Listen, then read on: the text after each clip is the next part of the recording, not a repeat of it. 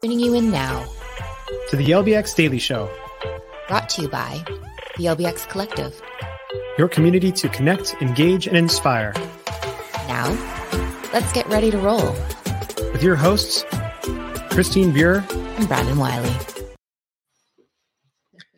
All right.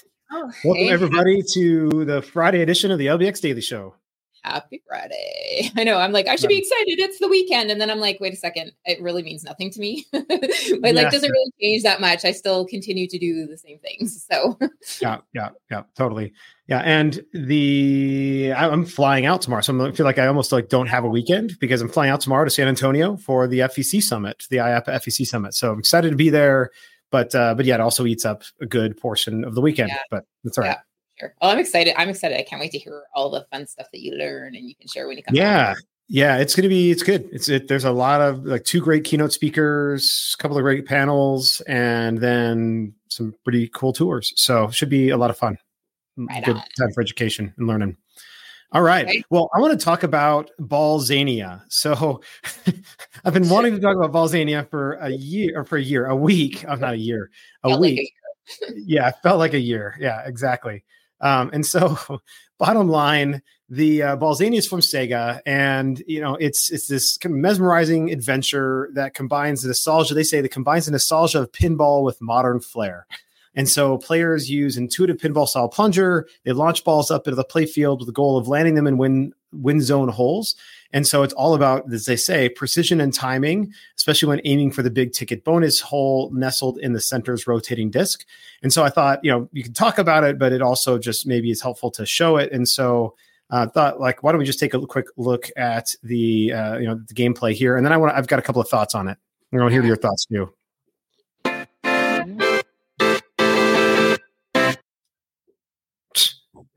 It's going to buffer. Lag.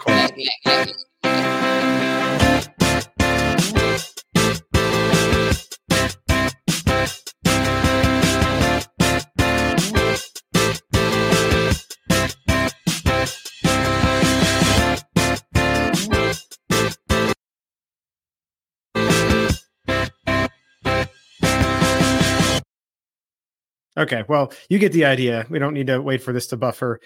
So yeah, you get the idea there. And, I guess my thought is, first of all, if you don't know if you've ever played pachinko, have you ever played pachinko machines? They're really popular in Japan. Okay. So you're talking about the one where you drop it down and it goes plinko, no, there's plinko, which is from pachinko machines are actually really popular in Japan, where they're actually used heavily for gambling. So this is the conversation I want to have about this actually. Okay. Is pachinko machines, they're used to be basically slot machines, really popular in Japan. They're little marbles and they fire from the bottom. They go up and they hit a bunch of pins and they fall down and then they fall in different spots. And if you get them in these little certain holes, and you win more balls. And then if you end up at the end with more balls than you originally paid for, well, then you get money back for each of those balls. And that's effectively winning, like you would at a slot machine. And my issue with that is there's no fucking skill. And my concern about this is we call these redemption games, and there's a lot of conversation, and we often have to fight back on legislation when it comes to a lot of redemption games, based on the fact that they're not skill games. And so what we're doing is you're effectively gambling and spending money to potentially win tickets on something that doesn't have any form of skill. And now kids are doing that. And yes, many of them are spending their parents' money, but they're the ones doing it. And so a lot of state legislation or legislatures and even other countries in Europe, especially, have done things to push back around these and have tried to ban redemption gaming in general, because they've claimed it's not skill. And so I would love to just get your thoughts, on this front, especially these types of games for redemption. Yeah. There's so many that would fall under this category. We were just talking about this earlier today, the pushers, boy, you can lose a lot of money quickly on those. Right. So, and I get it. And that's not skill. That's literally just dropping a quarter in. Right. And, maybe someone would argue it's timing and you have to actually kind of time things out. So could that be arguably a skill game, so to speak? I don't know. That's pushing the limits. So, right. It's the line there. And I don't know, as an adult, I'm okay with it because I know what I'm doing. I know it's not skill. I'm just going to go and try my luck and it's all fine. But if you are pushing that into a kid's zone or your kids are doing it and you're hooking them early, I definitely get the argument that no, you are creating gambling for kids and it's dangerous. It's a dangerous habit to start creating at that young of an age and teaching kids. So I'm all for finding different ways to execute these games or different creative other games that we could put in place instead of these for the kids. Yeah. Yeah.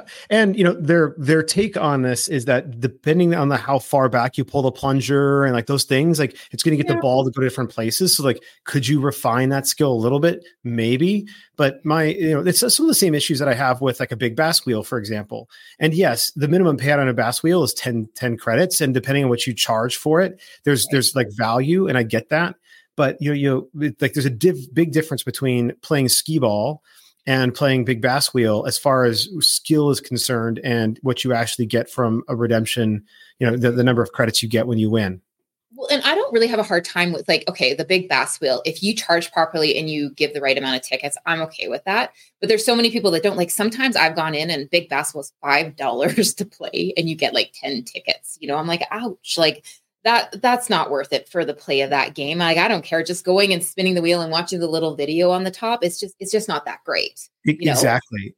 And I've watched my, kids now they've outgrown some of these things a little bit, but I've watched my kids like before when they were younger, go and pick one of these types of games, like a Balzania type of game. And they just keep playing it over and over and over, trying to win and expecting a different result.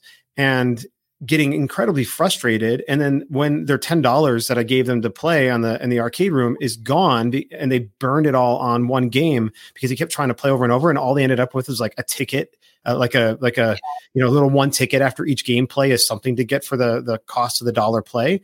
Like that's super frustrating as a parent and as a kid. That's not a great experience. No. And that's why I kind of liked when I don't know when it was invented or when somebody came up with this idea of doing arcade game cards for your redemption as well. So you would include some of your redemption games and some of your arcade games, and it'd be like a $20 card. You get an hour where you could still go do the big bass wheel, but you weren't getting tickets, yes. But you weren't also being charged $5. So you got that play in. But I mean, there's a big argument there. Is that worth it? Are you taking money away from them, spending the money on redemption, which I would argue, yes, probably are. There's some loss there, and you should only be putting certain games under that game card. But The point is like, I think it's a tricky line to walk and it's a slippery slope when you start introducing games like this onto your game floor, especially if you're in a state in which they're considering legislation that will outlaw these types of games because they are not skill-based. And you start to put in too many of these games into your game floor, and then things really start to look tricky. Like it's one thing if you have one or two of them and that's fine. And like, cause nobody's going to spend all their time and money on one game. But if you have an entire game floor made up of games like a Balzania that are just frankly not skill-based at all, then you run into problems. So yeah.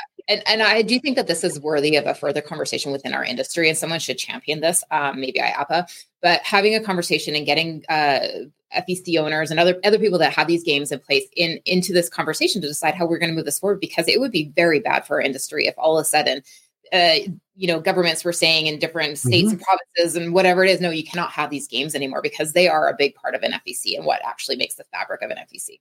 Of course. And they're fun and the kids enjoy it. And, they enjoy getting their things. We just have to be careful. Like there's a balance and moderation. And I feel like some of the games that have come out recently, like this Balzania, have just pushed the boundaries too close to the pure luck-based versus skill-based redemption games.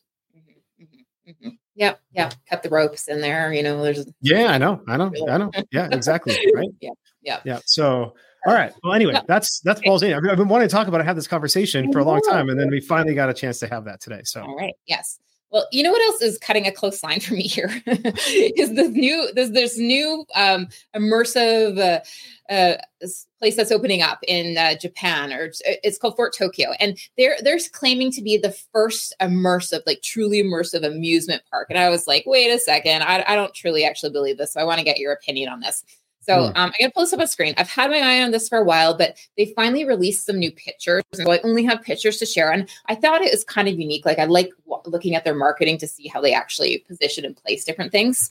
And so They say this was inspired by some of the interactive shows in London, and it's an upcoming indoor theme park that's going to be fully immersive, giving visitors roles and stories that unfold over 12 different attractions across the center.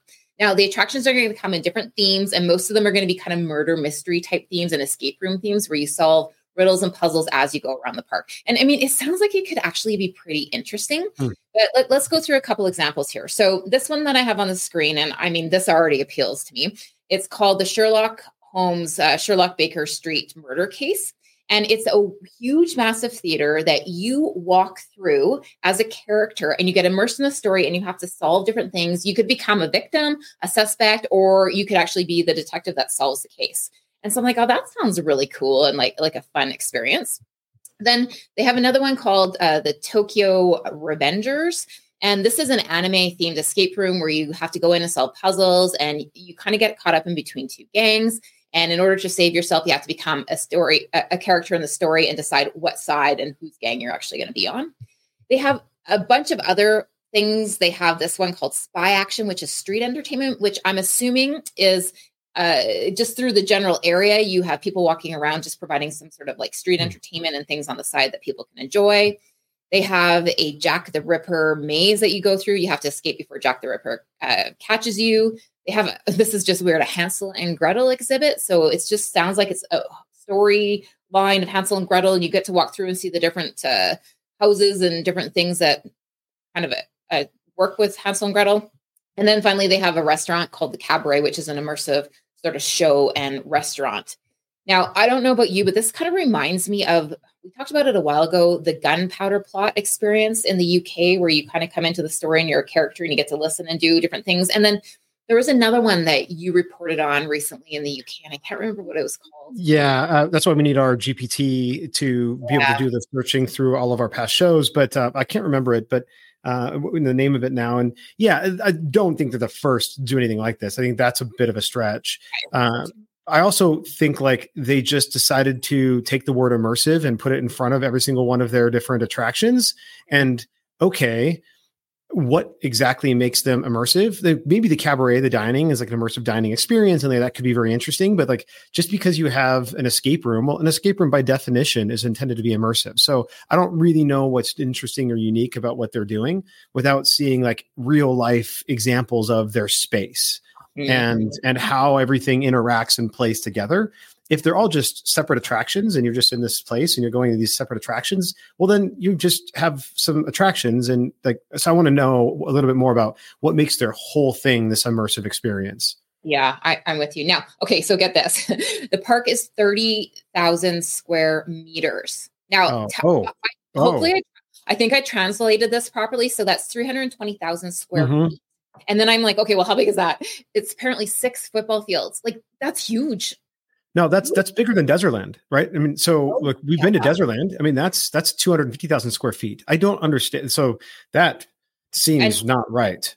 So apparently they're going to have 6 stores in there, retail stores, from what I gathered, and multiple restaurants that they just aren't showing yet. So okay, I mean, all right. Well, then that could be. If it's just these things that we saw here, there's no way that it takes up 300,000 square feet. But if there's this times 5, and there's a bunch of other experiences in there as well, then maybe it's interesting and becomes like this really big immersive mini Tokyo that you go through. So yeah, go big, go home, you know?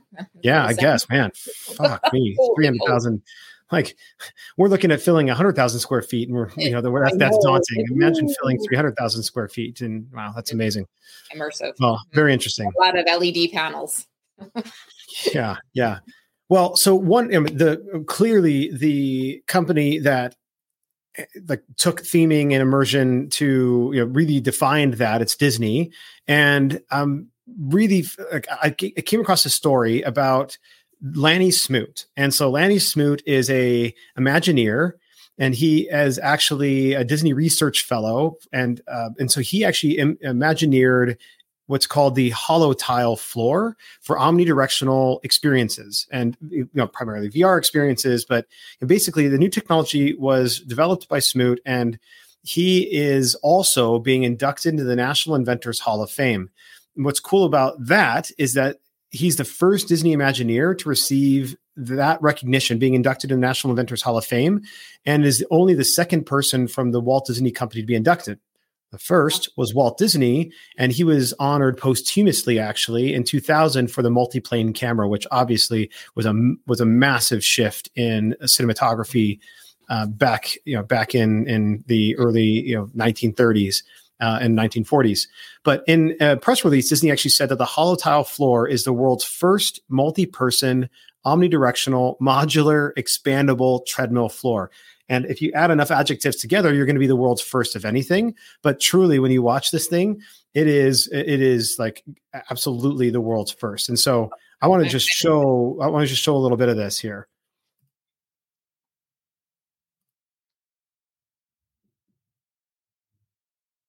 So help me if we have another buffering issue. Look at this. Like, I don't even understand. I'm so excited. I want to see this. Yeah, it's awesome. And like, all right, I'm just going to reload real quick. Okay. Let's go. Come on. Nice. So this is the holotile. It is. Oh my gosh. And as a matter of fact, I'm going to do a little demonstration of it.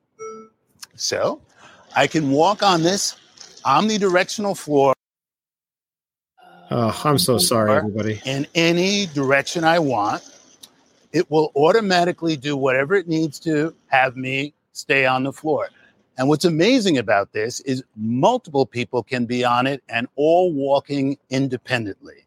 They can walk in virtual reality and so many other things. So this is neat. Yeah, it's super cool. Where are you hoping this tech ends up?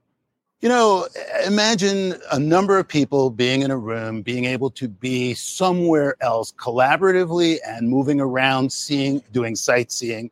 Imagine theatrical stages that might have these embedded in them so that dancers can do amazing moves. Not me, but really good dancers. So there are just so many applications for this type of technology, and we don't know yet where that it'll be used. Well, it's official. I think you probably have one of the coolest jobs. Yeah, I think you're right. It gives me an amazing opportunity to use these inventions that I've made in service of people having fun. Well, Lanny, it's been great catching up with you. Thanks for showing us around. So, I mean, how amazing and cool is that? Like, it's incredible. And like I can immediately think of a bunch of applications for something like this. So many. What was the hand thing? Like someone actually, was that just like, I think they were just being silly, right? Like, you know, it was like the motion was controlled, was like pre-programmed on the computer. I think they were just being silly, but there's no reason to think that you wouldn't be able to tie some form of, like, I could see them doing this on some of their stage shows. Like, you know, imagine like, especially in Galaxy's Edge, and somebody like pushes with the force and somebody moves back automatically. Like they slide back or they push something, because it's like, I could see them using it in their theatrical performances, obviously in VR, and there's so many applications for something like this. I really want to get on it and try it, because when I look at it, I just can't assimilate I feel like I would slip and fall. Do you know what I mean? Like I want to know how it would actually feel to walk. How stable would it be? Like, how much balance do you actually have to walk on this? Right.